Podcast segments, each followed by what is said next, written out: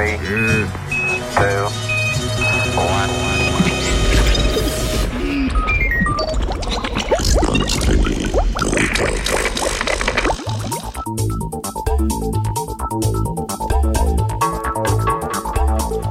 Kvantno računalništvo v silicijevem čipu.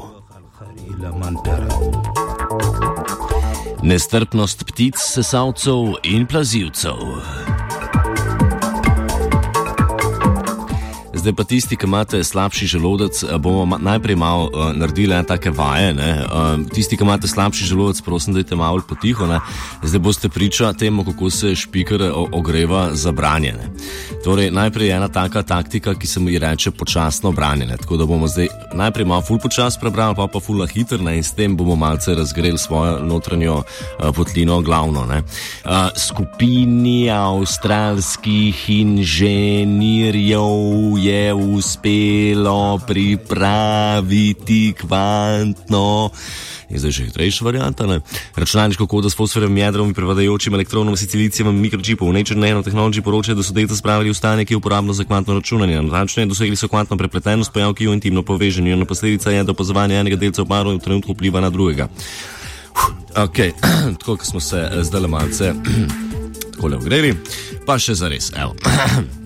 Skupini avstralskih inženirjev je uspelo pripraviti kvantno računalniško kodo s fosforjevim jedrom in pripadajočim elektronom v silicijevem mikročipu.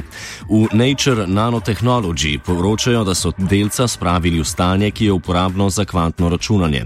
Natančneje, dosegli so kvantno prepletenost, pojav, ki ju intimno poveže. Njegova posledica je, da opazovanje enega delca v paru v trenutku vpliva na drugega.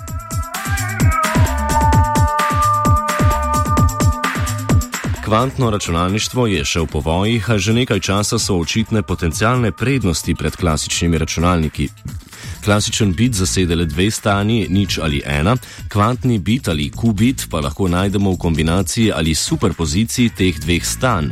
Ta ključna razlika omogoča bolj učinkovito reševanje nekaterih računskih problemov. Da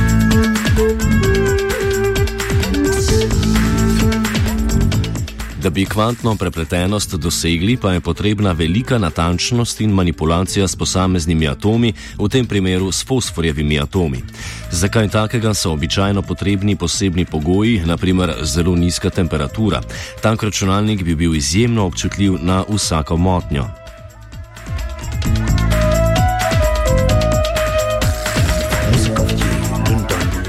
Ravno zato praznuje raziskovalna skupina z University of New South Wales.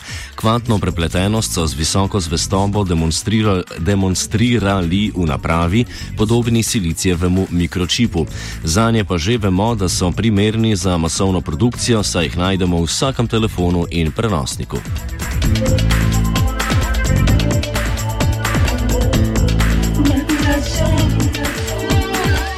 Skupina znanstvenikov z Univerze v Kaliforniji je z analizo 75 raziskav opravljenih v zadnjih 50 letih predstavila teze o različnih vplivih človeka na živalske vrste. V objavljeni analizi primerjajo, kako človek vpliva na 212 različnih vrst. Osredotočili so se na ptice, vključili pa so tudi nekaj plazilcev in sesalcev. Strpnost do človeka so opazovali glede na razdaljo, ko žival začne bežati. Bliže, ko se človek lahko približa osebku neke vrste, višja je njegova stopnja tolerance.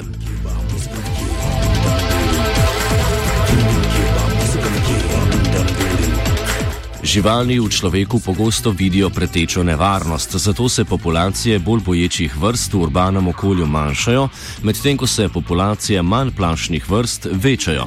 Najbolj zanesljive napovedi glede načina in jakosti odziva živali na človeka so lahko naredili za ptice, saj je bil opazovani vzorec največji.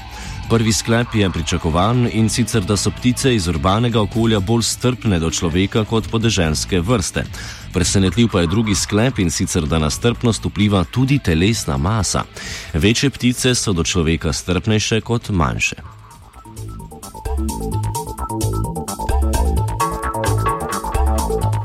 Ptice in računalništvo sva prepletala oziroma sta prepletala Urša in vajenec Junoš. Three,